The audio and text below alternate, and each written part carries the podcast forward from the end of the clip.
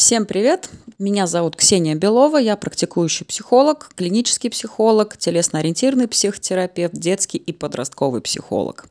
И это третий эпизод из цикла «Я не люблю свое тело. Что делать?». И в этом эпизоде я бы хотела порассуждать о такой глубинной аналитической причине нелюбви к своему телу.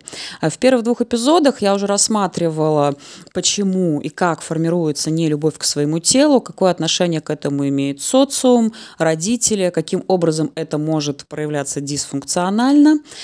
А сегодня я бы хотела поговорить, а про что же это все на самом деле – и э, рассматривая такой такой термин, да, такое понятие, как образ тела, я уже говорила о том, что вот это наше восприятие собственного тела, это на самом деле чувственный внутренний образ.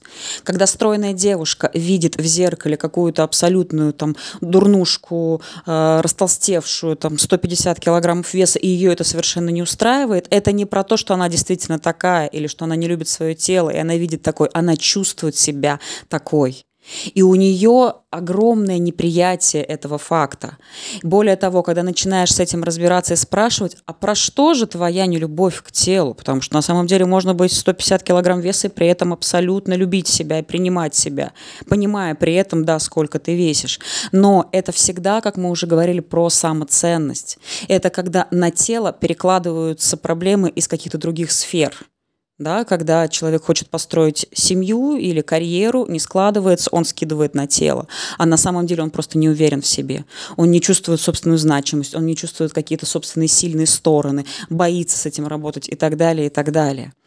И поэтому в этих во всех ситуациях недовольство собой просто выражается через тело. И вот тогда начинается эта вечная борьба. Она выражается в некоторых э, аспектах. Первое, когда происходит контроль над телом. То есть кажется так, я вот сейчас возьмусь, все, с понедельника на диету, тренировки или там, я не знаю, пять раз в день чистить зубы, чтобы они были белые, или ходить постоянно к стоматологу, требовать от него, сделай мне виниры там на абсолютно, например, красивую, белоснежную, здоровую улыбку и так далее, и так далее, потому что есть вот это внутреннее ощущение, что вот еще чуть-чуть, и все что-то изменится. Я вот сейчас похудею, и тогда я уж точно стану более уверенной в себе, построю карьеру, личную жизнь, и меня ждет счастье.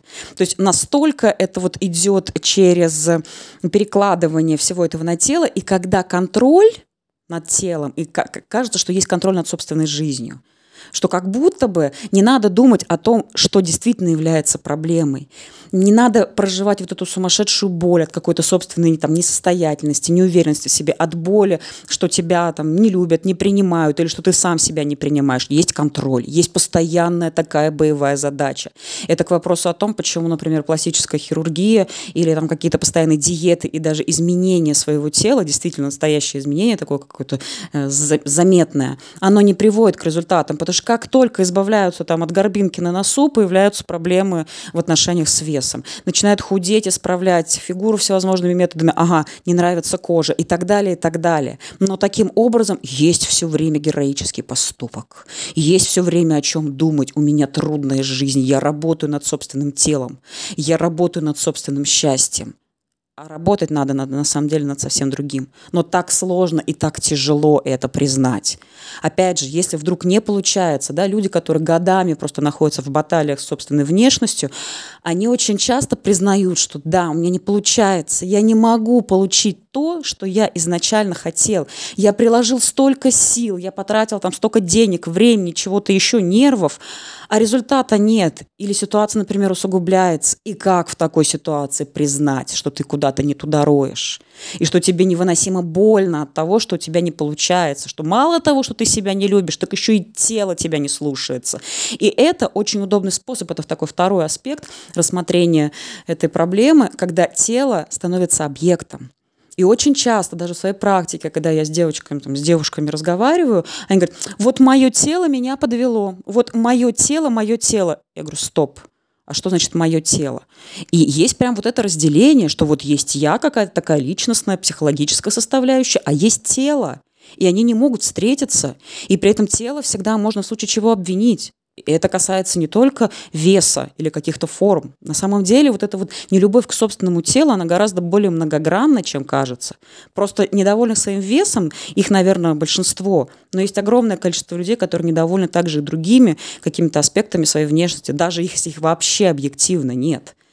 Но тогда можно сказать, да, тело виновато. Опять-таки, почему? Потому что невыносимо страшно признать, что ты живешь в конфликте с самим собой, с собственным телом, с принятием себя, потому что в любом случае, в конечном счете, конфликт со своим телом – это вот этот вот ужас, да, и вообще огромная боль от признания того, что ты живешь не своей жизнью, что ты как будто бы не тот, кем являешься или кем хочешь быть, потому что все время кажется, вот сейчас мое тело изменится, и вот тогда я смогу быть собой. Вот тогда я смогу добиться своих целей, выйти замуж, построить карьеру, там, начать заниматься спортивным туризмом и так далее, и так далее. А до тех пор тело это как будто бы такая вот решетка, клетка.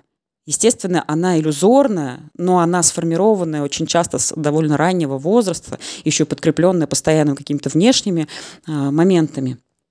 И вот это вот это осознание того, что ты на самом деле это не про тело и про нелюбовь к телу, а это на самом деле горечь от того, что ты не являешься самим собой, это первый шаг на самом деле. Вообще в любой работе над собой, э, в психотерапии вообще, это всегда осознание, что нет, на самом деле не в теле проблемы, даже если в нем действительно есть какие-то сложности, недовольства.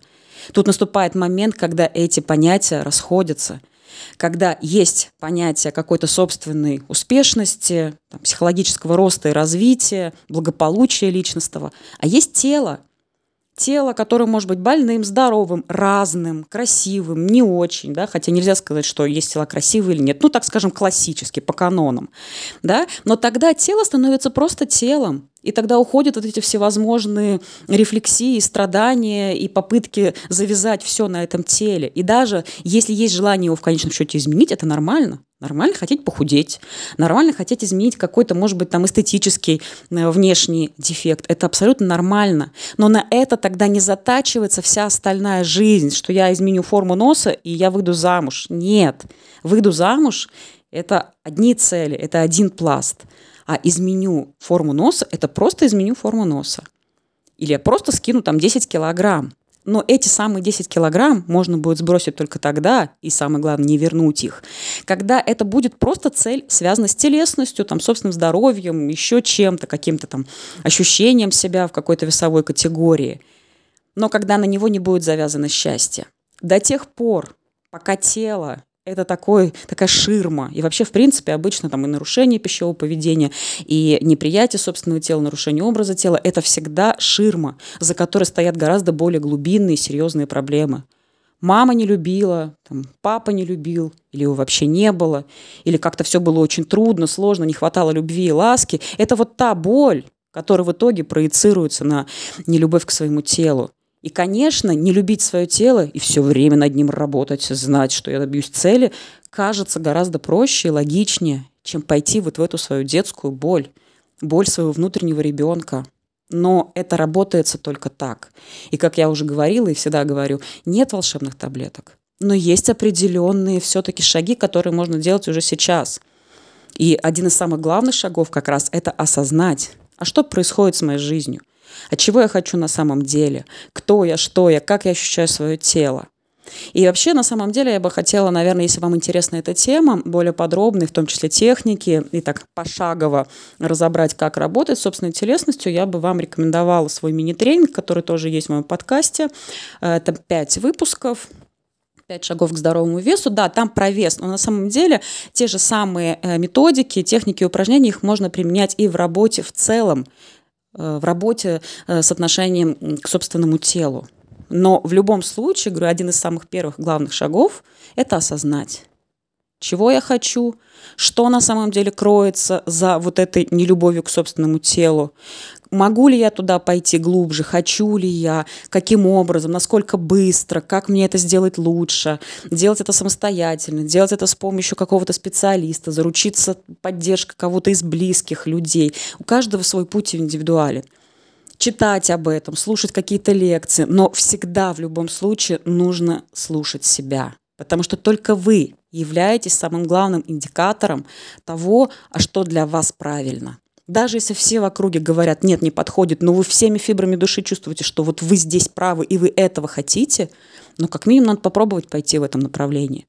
И если вы чувствуете, что вы не любите свое тело только потому, что на нем замешано слишком много, что на самом деле это связано там, с низкой самоценностью и с чем-то еще, то, может быть, стоит попытаться выйти из этого порочного круга ты когда гоняешь все время мысли о том, что вот я толстая, я толстая, я толстая, все от этого все несчастья, может быть, надо попытаться выйти за пределы этого цикла, посмотреть на это немножко иначе. Очень часто это работает, потом говорят, опа, а что, так тоже можно было, что ли? На этом я заканчиваю. Я надеюсь, что вам было интересно прослушать этот цикл на тему «Я не люблю свое тело, что делать?». Пишите, задавайте какие-то вопросы, я есть в соцсетях, все контакты есть. И также будет еще в описании к этому эпизоду название книги, которая очень полезна будет тем, кто хочет наладить свои отношения с телом. Все, всем пока-пока.